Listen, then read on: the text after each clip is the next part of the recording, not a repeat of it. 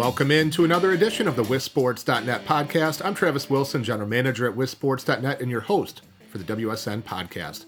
Apologies, it's been a couple weeks since we got together, since we were able to get out a, a podcast, but with the high school football playoffs coming up, heading into week eight, wanted to revisit uh, some playoff related items, some football playoff related items that we'll talk about today, including just a refresher on how the playoffs work in Wisconsin, go through some of the details, some of the tiebreakers that come into play, and then also talk about the matchups this week, ones that will impact conference titles, ones that can and will impact playoff qualification. Also, preview next week where there's some big time matchups on the schedule that uh, that we'll be looking at and talking about that will essentially be outright conference championship games. Um, again, we'll just kind of revisit what what the playoff environment looks like right now. Uh, we talked about it in our playoff qualifying report. We talked about it in our projected um, qualifiers and divisional placements that we did earlier this week, but we'll get into it more in, in detail here on the podcast today. Want to thank our, our good friends at the Wisconsin Department of Transportation for sponsoring the WSN podcast. Let's help save lives on Wisconsin roads. The life you save might just be yours. Make the commitment to yourself and passengers that are with you by buckling up and putting the phone down every trip, every time. To find out more, take the pledge at wisconsindot.gov. Also, a thank you to B3 Sciences. Are you looking for an athletic advantage for your athlete or team? B3 Sciences is the answer. Originally limited to only Olympic caliber athletes, it is now available to anyone. Increase vertical leap, quickness, speed, and strength through a more effective, efficient, and safer way to get a deeper level of fatigue and more muscle fiber recruitment than many modern workouts. Visit drken.b3sciences.com and take a 30 day no risk test drive. Technology trusted by the Milwaukee Brewers, Chicago Cubs, LA Clippers, USA Powerlifting, the Kansas City Chiefs, and more. Let's dive into playoffs and, and what football playoffs mean in Wisconsin. It is the only sport where not every team makes the playoffs. You have to qualify, you have to earn your way in. And a reminder it is based on your, for 11 player football, let me clarify and qualify that. For 11 player football, playoff qualification isn't based primarily almost exclusively on your conference record. If you win four conference games, you are in to the playoffs. That's how it works. There's one conference in the state, the Lakeland, that does not have seven conference games designated by the WIAA because there are an odd number of teams in the state. So the Lakeland is a seven team league that does not have a, a paired league so for that league, they only play six conference games. Well, they have six conference games that count in the standings, anyways. Because of Flambeau and Rib Lake leaving that league, they only play four conference games, but they do get forfeit victories over Flambeau and Rib Lake on their on their record. Um, so in that league, four gets you in, three gets you a three and three record.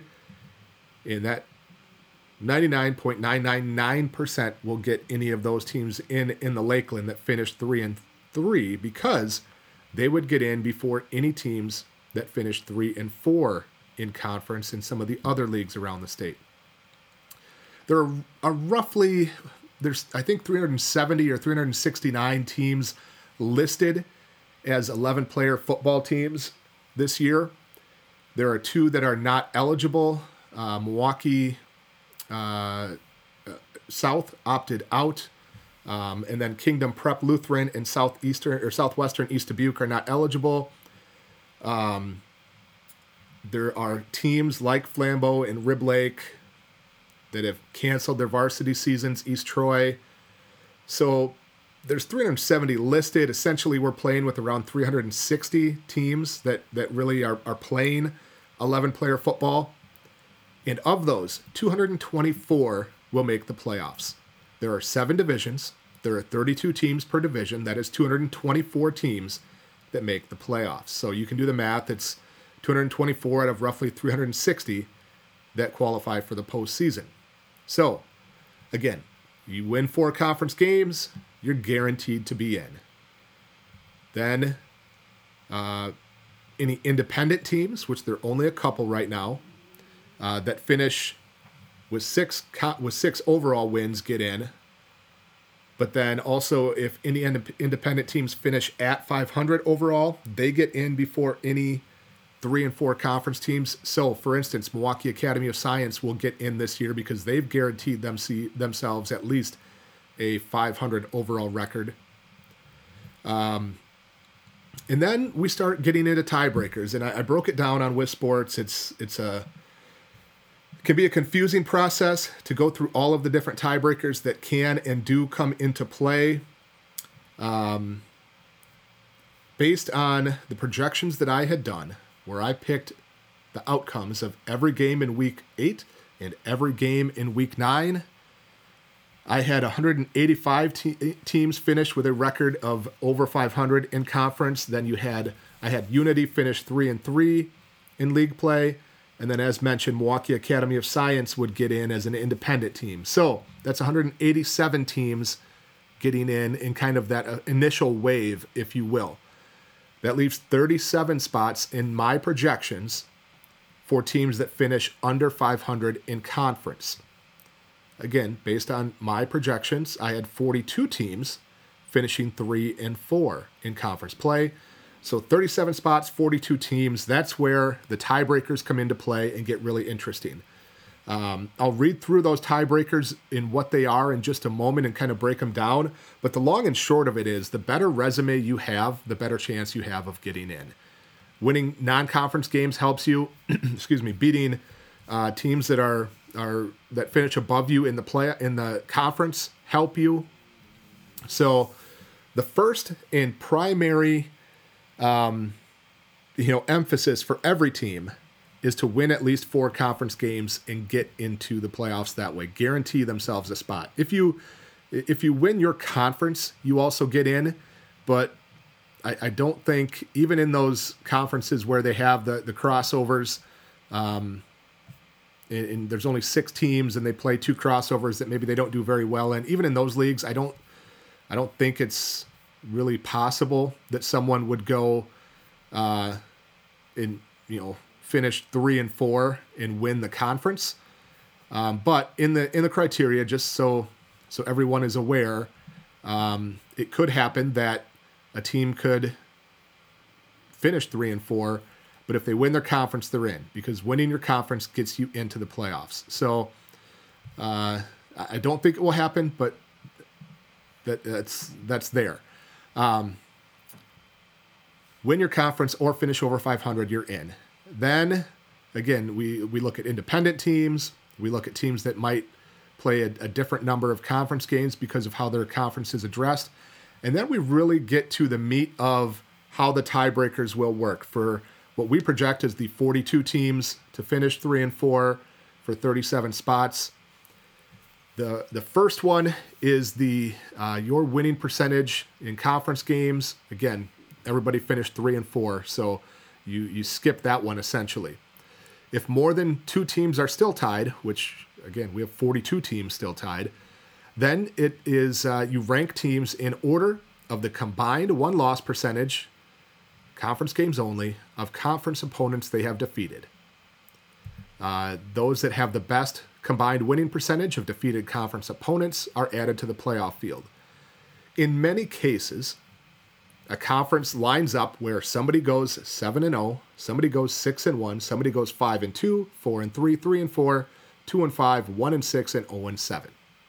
And if that's the case, and it often is, those teams that go 3 and 4 and they beat the three teams below them that would finish 2 and 5, 1 and 6, 0 and 7, um, those teams are kind of at the bottom of the uh, the list of all the teams that finished three and four.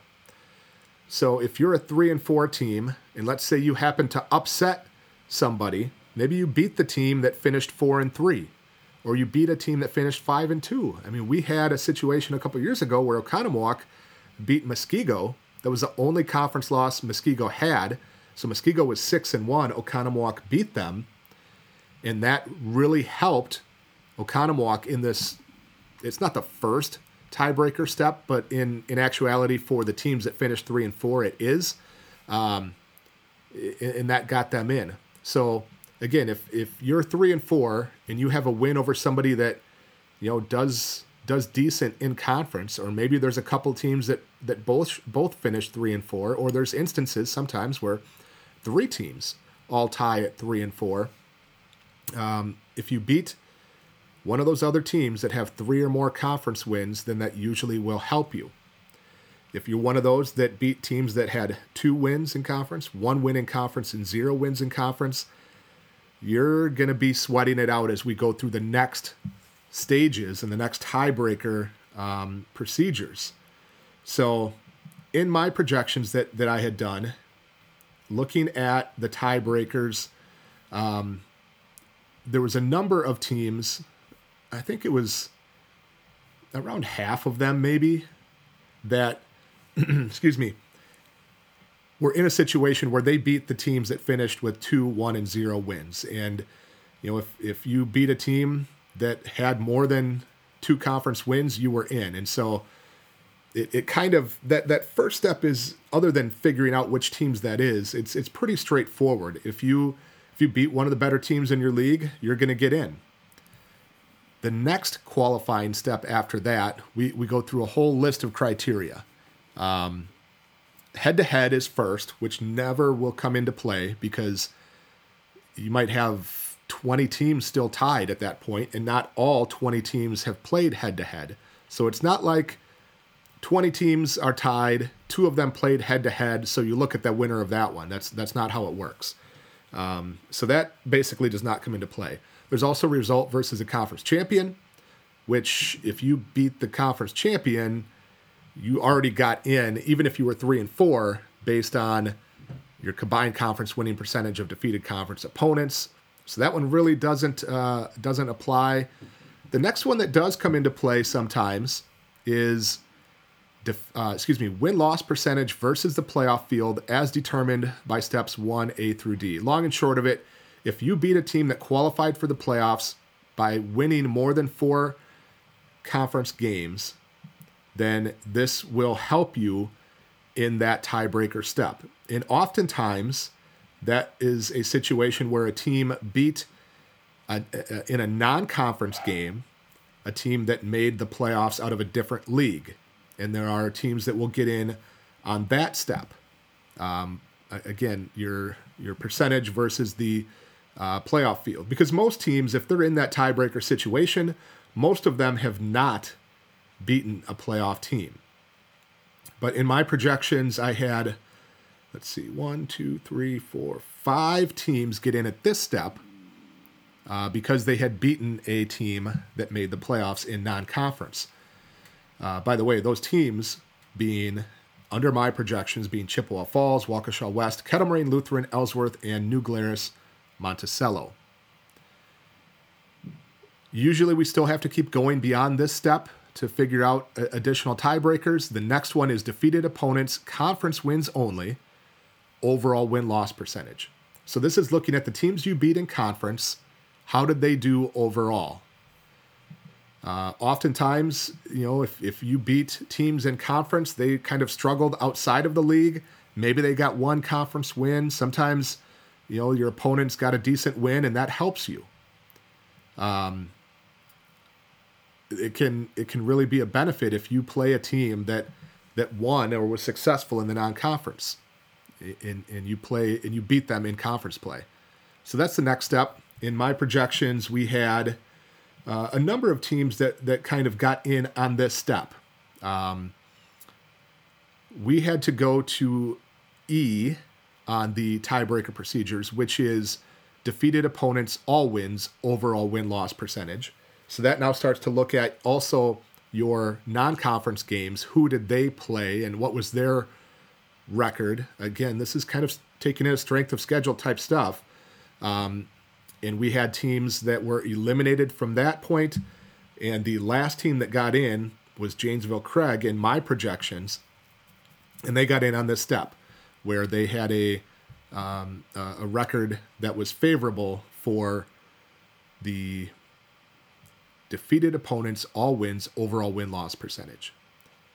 There are additional criteria if you have to continue to go down the list, and the next one is a, is an important one: overall win loss percentage. So that does now at this step of the tiebreakers, this does bring into play your non-conference record. It's your overall win loss. So if you're still alive and you're still going through that tiebreaker process at this point, and let's say, you know, you were two and zero oh in non-conference, that's excuse me, going to help you in this step of the uh, of the qualification criteria.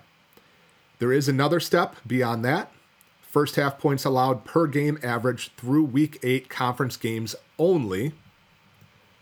So that is how many points did you give up in the first half per game in conference through the first um, through week eight? Does not count week nine because those are not reported um, and not available at that time. We have had situations where that came into play that did, you know, eliminate or get teams in.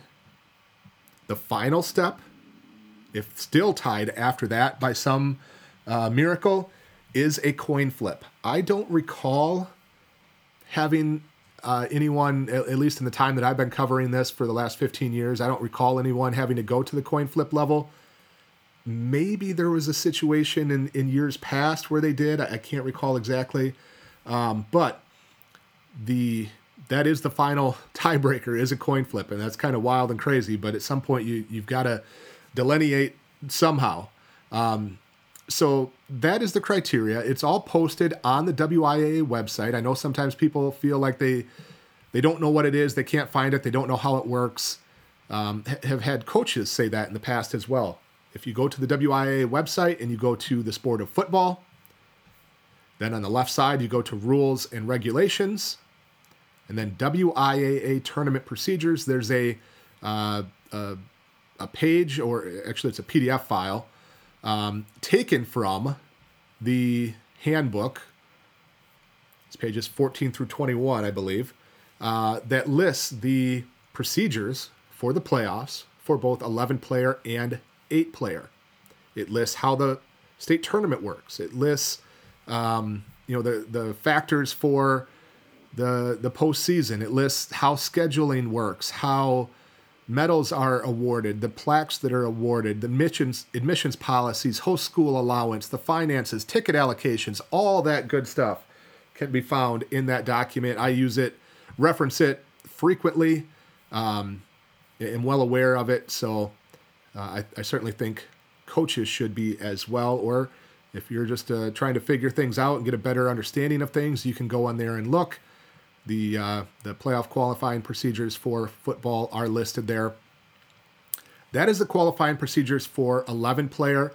I do want to touch on uh, also there is a slightly different process for eight player. Um, number one, the eligibility is a little different with that enrollment uh, cutoff of 200 on a rolling three year average to be eligible for the eight player playoffs. There are teams that are not eligible for the eight player playoffs because of that.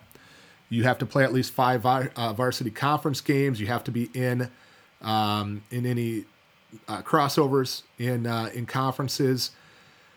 The qualification though is is different. Um, because of how the conferences are set up, there's six team conferences.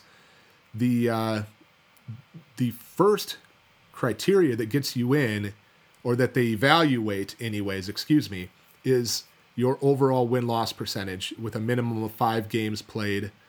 Uh, that that is the first qualifying criteria. It is not conference record.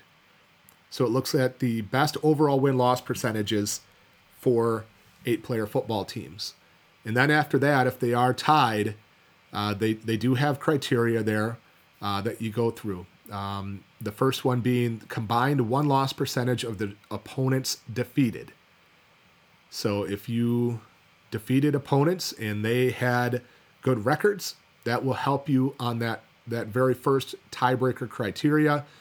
They go through some some similar steps, including head to head, if applicable, win loss percentage versus qualifying teams, uh, best defeated opponents' all wins combined win loss per, uh, percentage, which is actually the same as the the step above. Uh, first half allowed points allowed per game through week eight, and then a coin flip as well. If there's ever any point where two teams are are tied, um, they go to a little different criteria that looks at common opponents. It looks at head to head as well. So eight player is a different criteria than eight uh, than eleven player. Excuse me, uh, slightly different criteria. We haven't gotten into projecting eight player games because it's just it's a little more convoluted in terms of which games count. Um, do you know? Do forfeits count? Do replacement games count? How are they factored in? Um, it's it's certainly in there, but it's just harder to to track and navigate and figure out exactly which games count, which games don't. Uh, so we have not gotten to that point of projecting eight player. Hopefully we will, uh, and, and have some time to do that. But again, you can find all those procedures. They're they're publicly posted.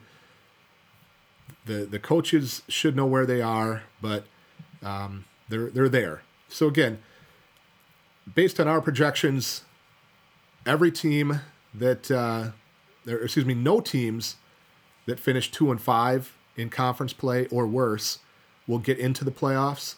We're still, you know, obviously taking most of the teams that finish three and four, then going through a bunch of cri- uh, of criteria there, um, and, tiebreakers, but kind of where we've been at. Um, it was right around 10, 11 years ago that we first ran into a situation where teams finished under 500 in conference and got in. I, I remember pretty significantly, I, I want to say it was 2012, the first year that a team finished three and four in conference and got into the playoffs. Because before that, if you remember, there was different number of teams in each conference. So there was teams that had that played an odd number of games where they would finish either four and three or three and four or maybe um, you know three and two or two and three but then there were some teams based on their conference that had an even number of games they would play and that would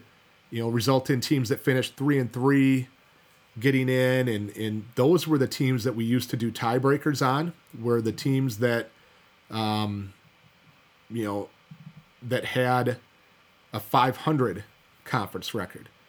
So it, I think it was 2012. I've I've got a document tracking it.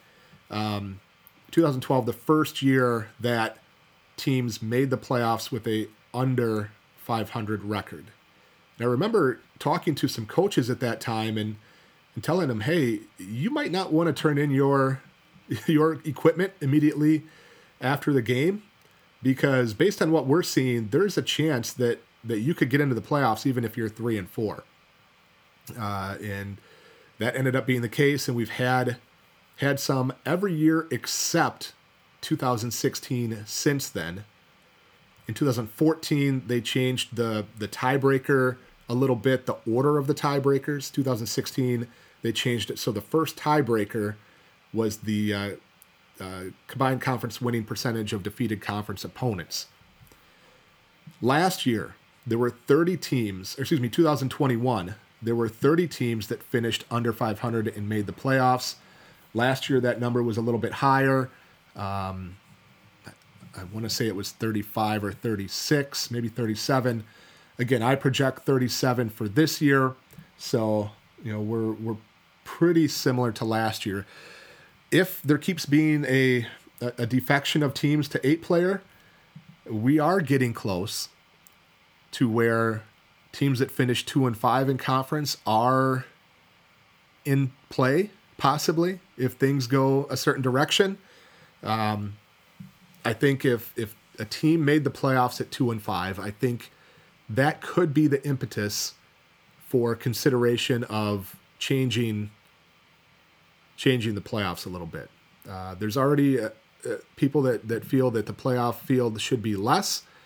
I don't like staying with seven teams and uh, excuse me, seven divisions and, cutting the number of teams that way and you know going to 16 qualifiers in each of seven divisions, for instance. That really, really cuts down on who gets in. I mean, you're talking basically anyone that finishes four and three or worse is not getting in the playoffs, and there would be teams that finish five and two and and not get in the playoffs under that scenario. But there are uh, considerations for, you know, do we uh, with with the proliferation and growth of of eight player, do we look at going to six divisions in high school football at eleven player?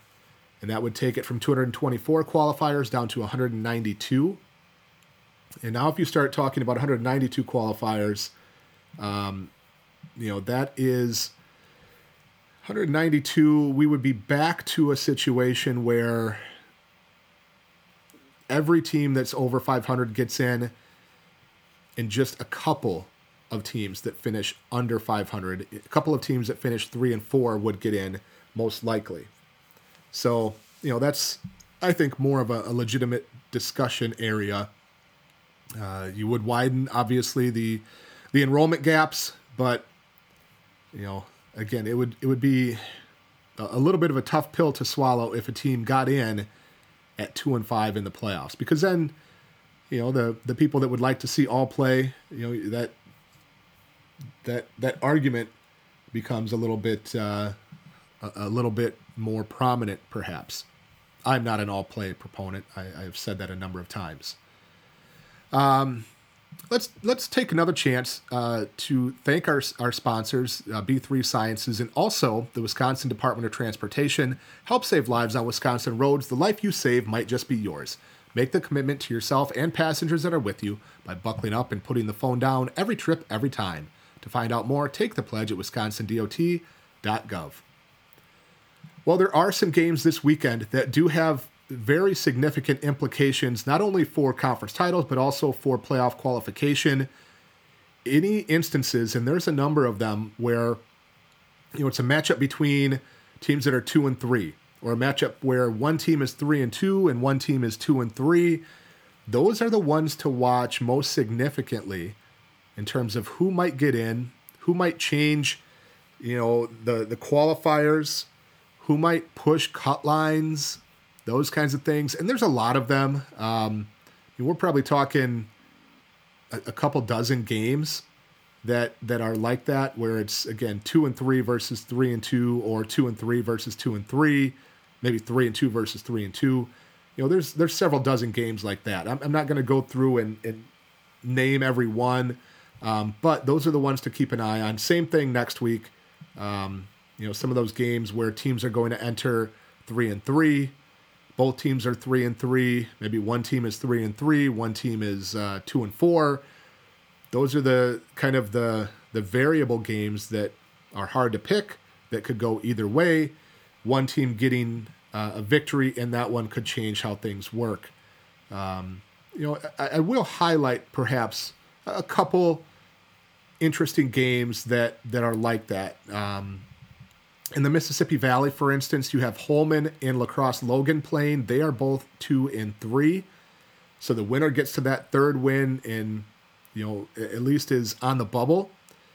Now, out of those, if Holmen wins and gets to three and three, Holmen then plays my Reedsburg Beavers next week. And um, Reedsburg, heading into week eight, has not won a conference game yet.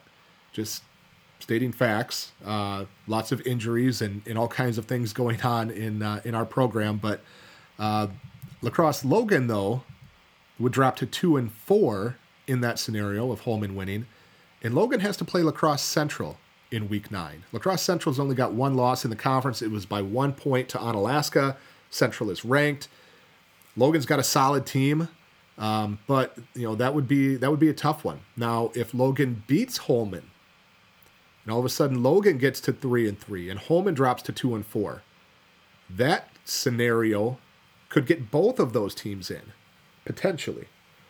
Holmen potentially could get end up at three and four, even if La Crosse Logan loses in week nine, they would be three and four, and that would be two more teams or uh, two teams on that proverbial bubble. I picked Holmen in my projections,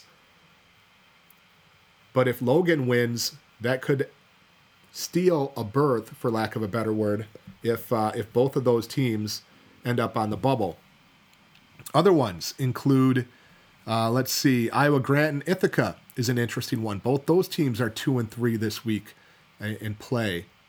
You've also got a game like Prescott and Ellsworth. Prescott was was pretty hot early on. Ellsworth kind of struggled, um, or uh, kind of did well earlier, excuse me, and uh, and has struggled a little bit. But they're both two and three, and depending on how that game goes, and then the week nine follow up for both those teams, that could end up with either one or both of those teams on the bubble. So those are the kind of games that you want to watch if you're if you are a bubble team and you want to see who else might be, you know, in a scenario or in a situation similar to us, or if you are a team that's close to a division cut line and you're trying to find out, okay, how many teams above us in enrollment are going to make the playoffs? How many teams below us in enrollment are going to make the playoffs?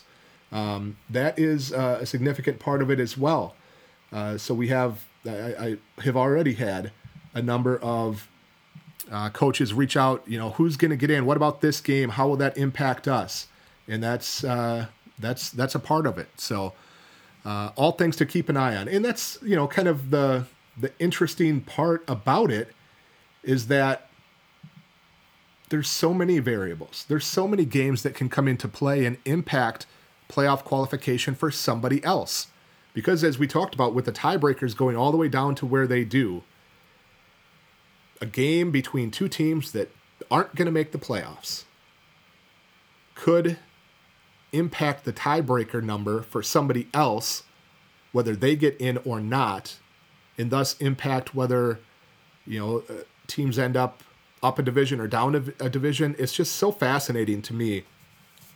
All the variables that that go into it because let's be honest, we've had situations I think where teams are right on that divisional cut line and they end up as perhaps the biggest team in a division and they go on to win state and you, know if they ended up as the smallest team in the other division up how does that change things obviously there would be a different champion in that original division would that team that bumps up would they go on to win a state title in a higher division so again a, a game between non-playoff teams in week nine because of tiebreakers and determining who gets in and then where the divisional cut lines go can impact who wins state titles in the state of Wisconsin. That's fascinating to me. That's that's wild and crazy, but I, I love it. Uh, I love the fact that you have to win your way in. You have to qualify. Um, it, it, adds interest and excitement to the end of the season uh, in these last couple weeks. So I, I love it. Uh, I think it's awesome. Um, want to shift gears a little bit and talk about some of the conference titles that are up for grabs that have really significant games this weekend first, and then we'll talk about next weekend. But uh, this weekend, there are four games between teams that are undefeated in their conference right now. Not quite a, def- uh, a championship game, but pretty darn close. You've got in the Great Northern, you've got Medford and Mosinee. Both teams are 5 and 0. Edgar and Auburndale are both 5 0 in the Marawood. Kewaunee and Southern Door, both 5 0 in the Packerland. That is our Kwik Trip in Wisconsin Dairy game of the week. That's where I'll be heading this week, making the over three hour trip up to Kewaunee on the Southern Door Peninsula, southern part of the Door Peninsula. Looking forward to that one. Not so much looking forward to the drive, although hopefully, you know, we'll see some good colors on the way. Uh, and then also in the Lakeland Conference, Hurley and Grantsburg. I mentioned this is a league where is an imbalanced number of teams, so they have only played four conference games to this point, but both are four and zero. There are a number of other games where the one team is five and zero, oh and one team is four and one. Those include Oconto Falls versus Crandon out of the Northwoods Conference, Homestead against Cedarburg in the North Shore Two Rivers and New Holstein in the eastern Wisconsin. Big one in the Classic 8, and we'll talk about the Classic 8 a little bit later as well. Kettle Moraine versus Mukwonago. Luther and Bangor in the Scenic Bluffs Conference. We talked a lot about Bangor and Cashton, deservedly so. They had a huge matchup a couple weeks ago. But Luther's sitting there at 5 0 right now. However, they play Bangor this week, and they play Cashton next week. In the CWC Large, you have Stratford and Weyauwega Fremont. The FVA, perhaps the best, the, the, the last best chance for somebody to knock off Kimberly, although they do have Appleton North next week. But Kaukauna, one of the teams chasing Kimberly, Kaukauna is four and one. Kimberly is five and. Oh.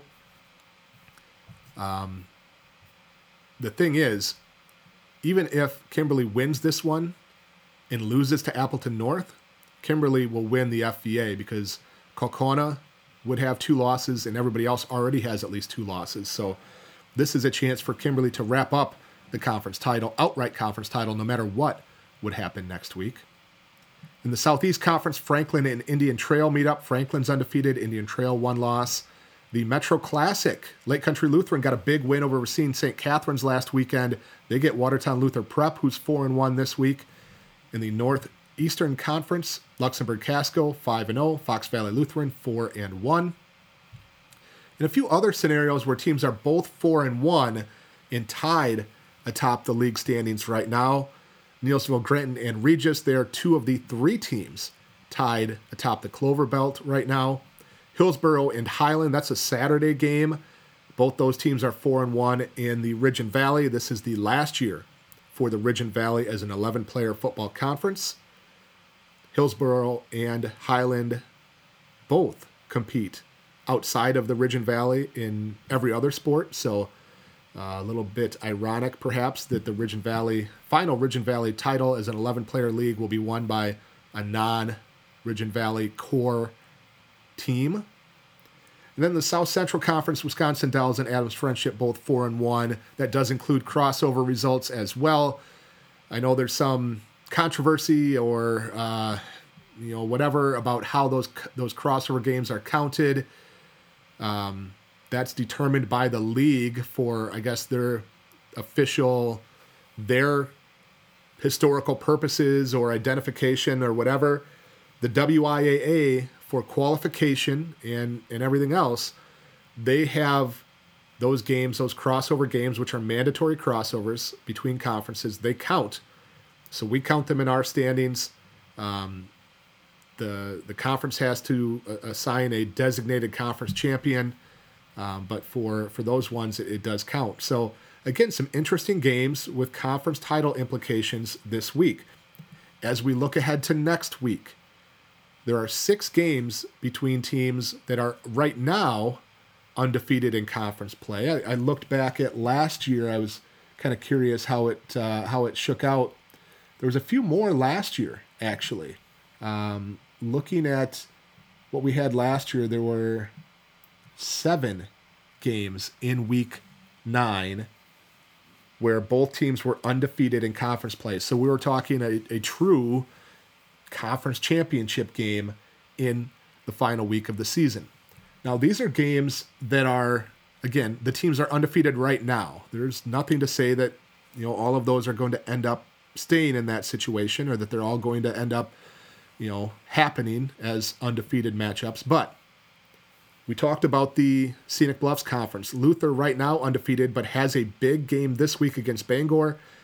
And potentially, then, that undefeated showdown with Cashton in week nine, where both teams would be undefeated. Again, that's assuming Luther beats Bangor.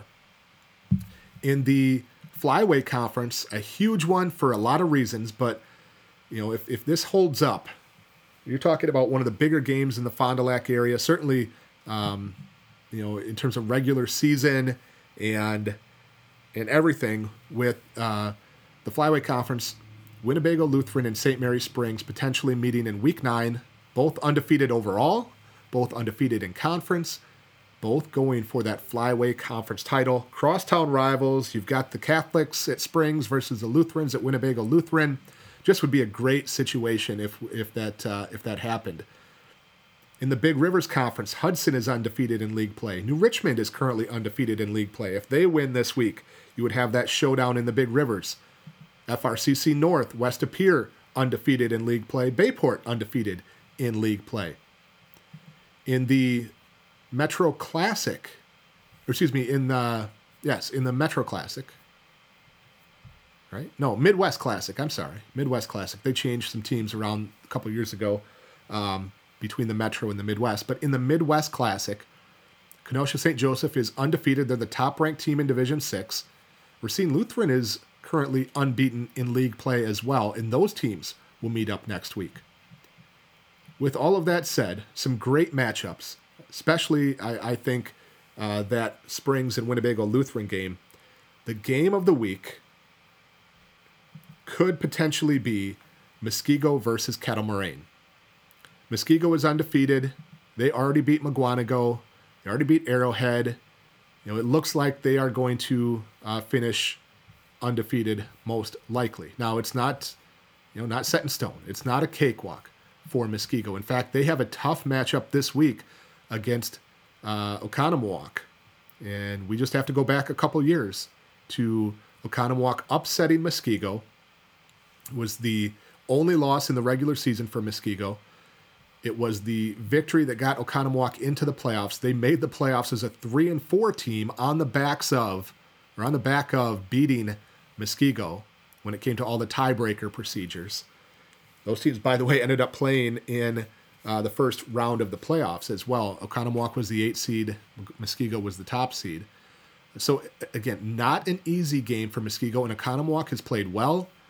They had a tough one with uh, uh, with Mukwonago last week. It was 28-21.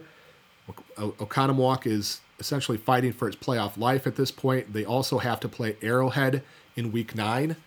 So, you know, they'll be scrambling. So that's a big game. But again, Muskego has the potential to end the season undefeated heading into week nine.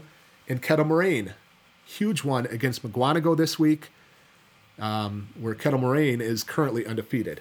Um, no matter what happens in this one, or no, excuse me, no matter what happens this week, even if Kettle Moraine and Muskego both lose this week for some reason, that week nine game is still a huge one. It still will determine conference championship. Um, that's one of the reasons I, I had a, a question uh, why we did not pick this week Kettle Moraine and Mukwonago as a game of the week nominee. And it's because no matter what would happen in the Kettle Moraine and Mukwonago game, next week is an even bigger game between Kettle Moraine and Muskego. Whether both those teams are undefeated, whether one of them has one loss, whether both of them have one loss, that's still a bigger game because of the timing, the end of the season, everything else. So that's why we didn't uh, didn't have KM and Mukwonago this week. There are also some games next week where teams will be, uh, as of right now, excuse me, where as of right now a team will be is is undefeated and they're playing a one loss team in week nine. Um, Aquinas and West Salem. Aquinas is currently undefeated. West Salem has one loss in the Coulee Conference. Boyceville is undefeated. Spring Valley has one loss in the Dunn St. Croix.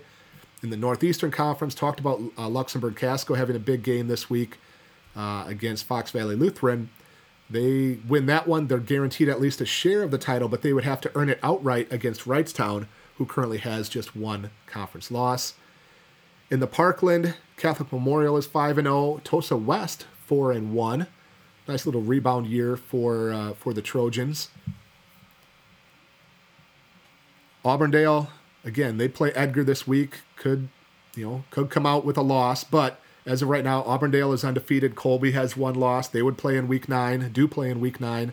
Oconto Falls is 5 and 0 in the Northwoods Conference. Alex Haynes went for over 400 yards rushing for them last week. They take on Crivitz next week, who has just one loss. Badger undefeated in the Southern Lakes. Westosha Central got knocked off last week by Waterford.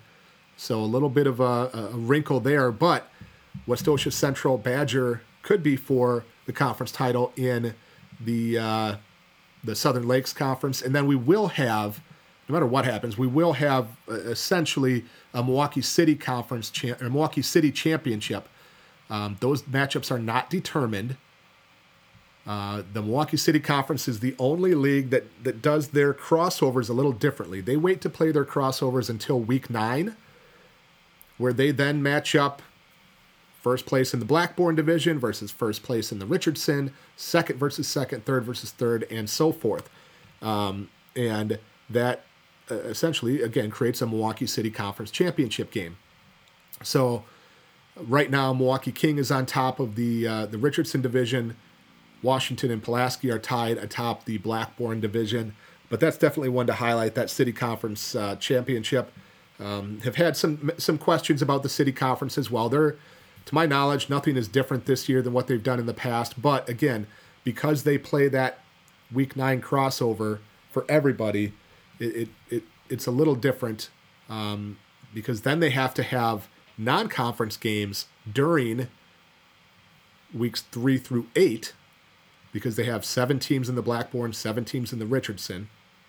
Um, so they play some non-conference games. Most of them are non-conference, excuse me, crossovers. Weeks three through eight. So you have, you know, for instance, Milwaukee Vincent has six conference games in already. Um, so they have a non-conference game this week technically, and then that conference game in the uh, final week. Milwaukee Reagan, similar situation. They have a non-conference game this week, and then we'll have that crossover that counts in the standings next week. And as you can imagine, Vincent plays Reagan this week in that non-conference crossover. So hopefully that's all clear as mud. Everybody's still following along. Everybody's still uh, tuned in and, and understanding kind of what what the environment and what the the playoff picture looks like. Um, if you have questions, and people do this frequently, let me know. You know, tweet at me, send me a message, send me an email, whatever it might be. Uh, do my best to, to answer and, and clarify any situations. Uh, you can also, again, you can check out that um, that playoff document that the WIAA has on their website. Go to sports, then football, then rules and regulations on the left side, and then WIAA tournament regulations. And you can check out the, the language there. The long and short of it is, it's a fun and exciting time for high school football as you have all kinds of conference races still hanging in the balance.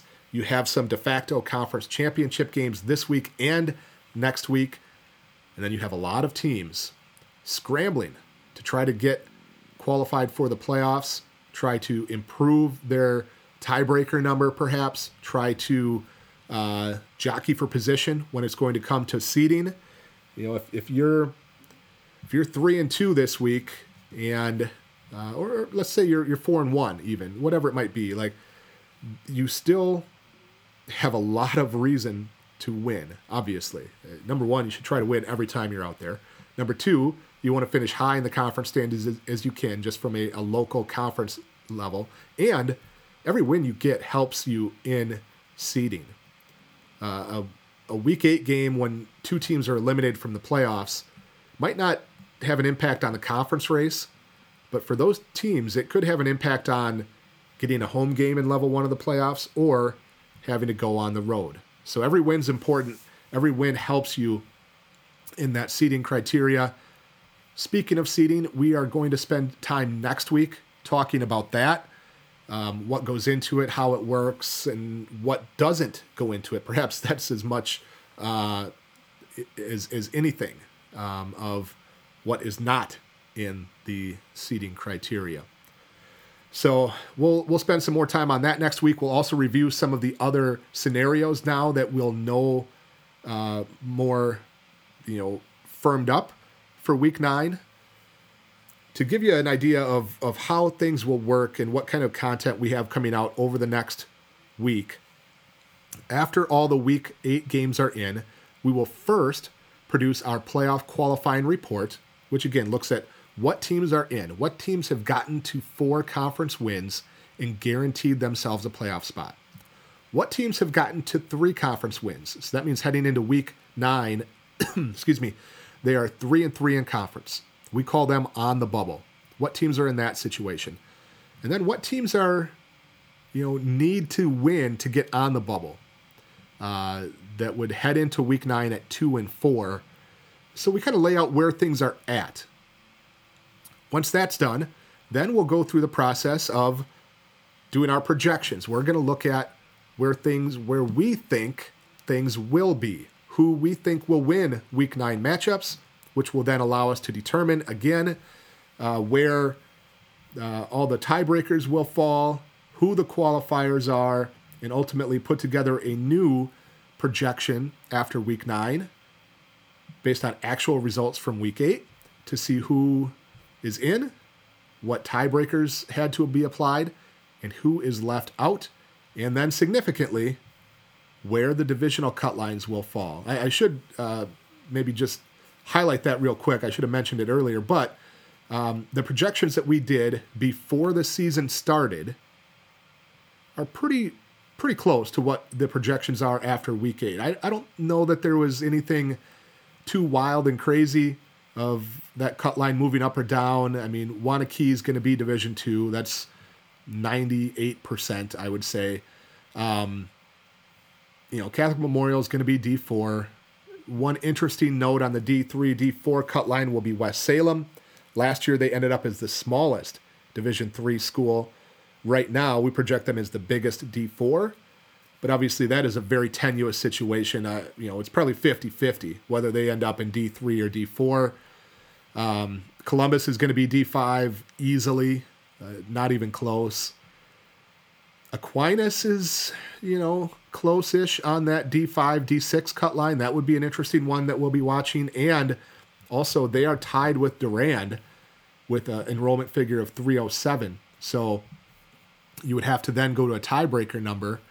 Um, and I will I will post this as well. But I did uh, so so the tiebreaker if teams tie, right? So you know the 32nd largest team in Division Five in this case, and two teams are tied with 307. Let's say it's Aquinas and Durand. The tiebreaker is the actual number for your third Friday count in September this year, because all of the enrollment figures used for playoff application and divisional placement for all sports, not just for football, but for all sports all year, are actually the numbers the schools recorded the third Friday in September of 2022.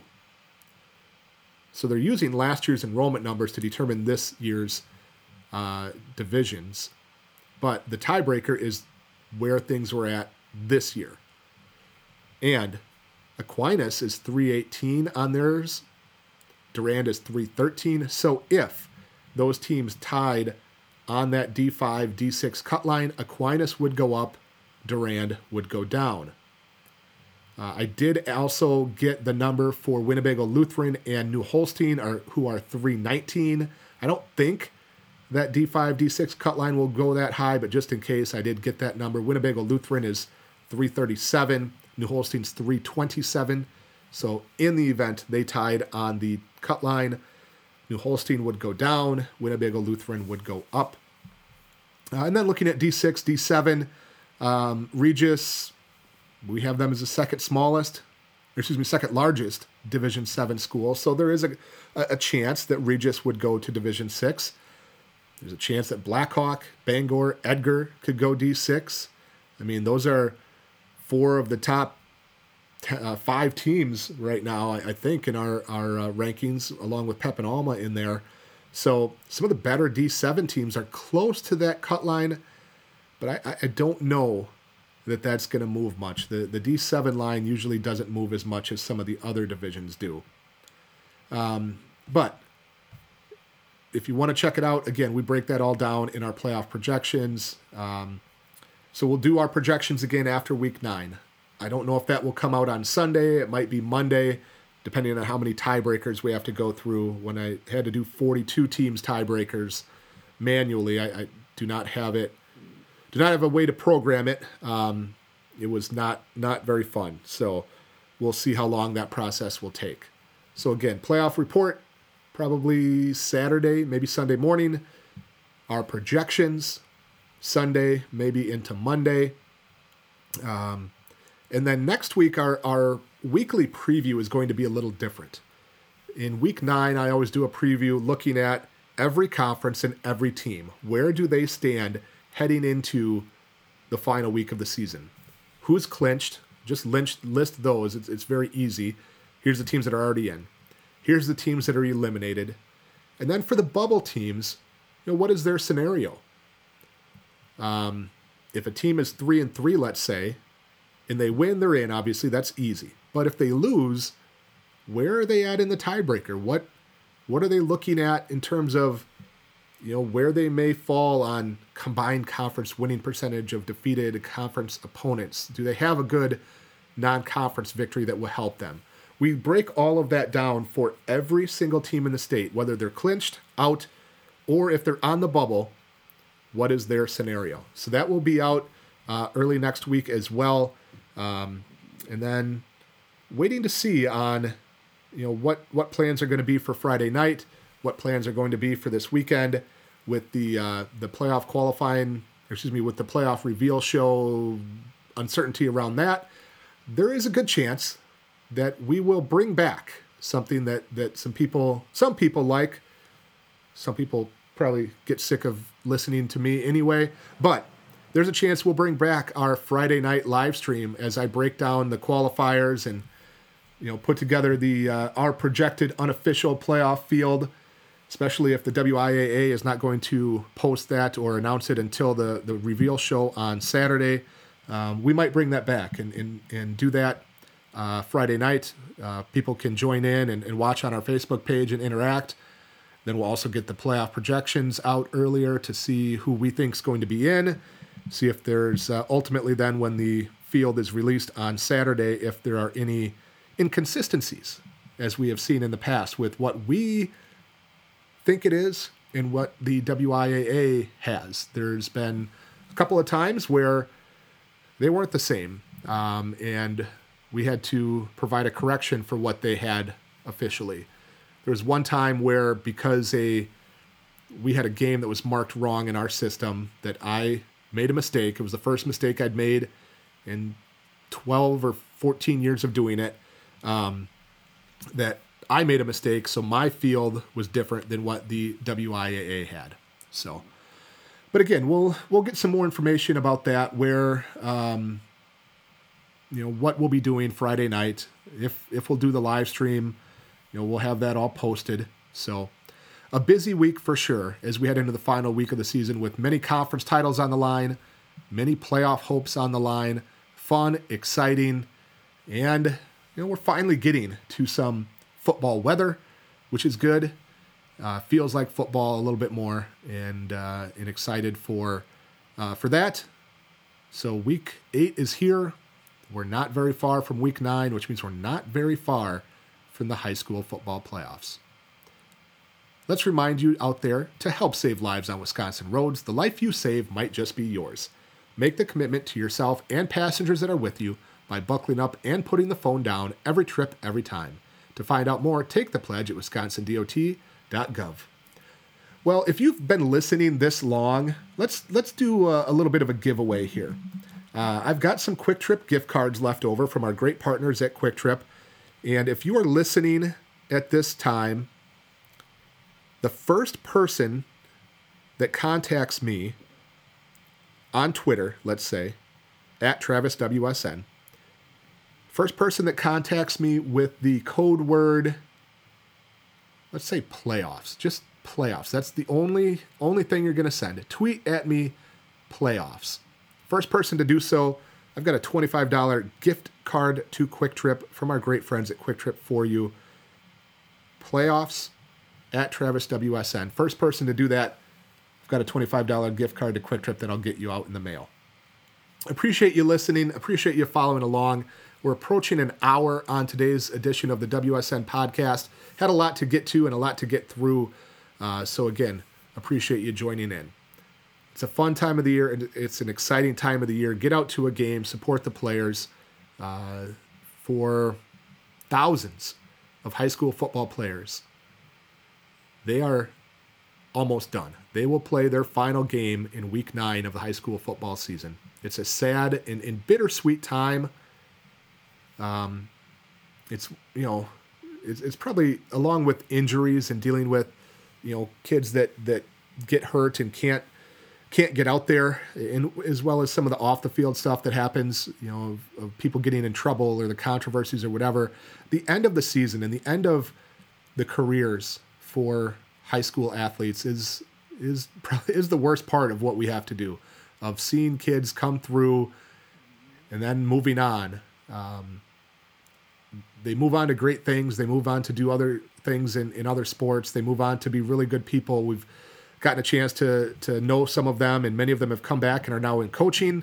But it's uh, it's the the saddest part of what we have to do is say goodbye to those those uh, players that that move on to the next chapter of their lives. So certainly a bittersweet time of the year. But get out, support a game, uh, support your local team, support those seniors as they head out the final time onto the high school football field. That will do it though for today. For our WSN podcast, I am Travis Wilson. We'll see you at a game.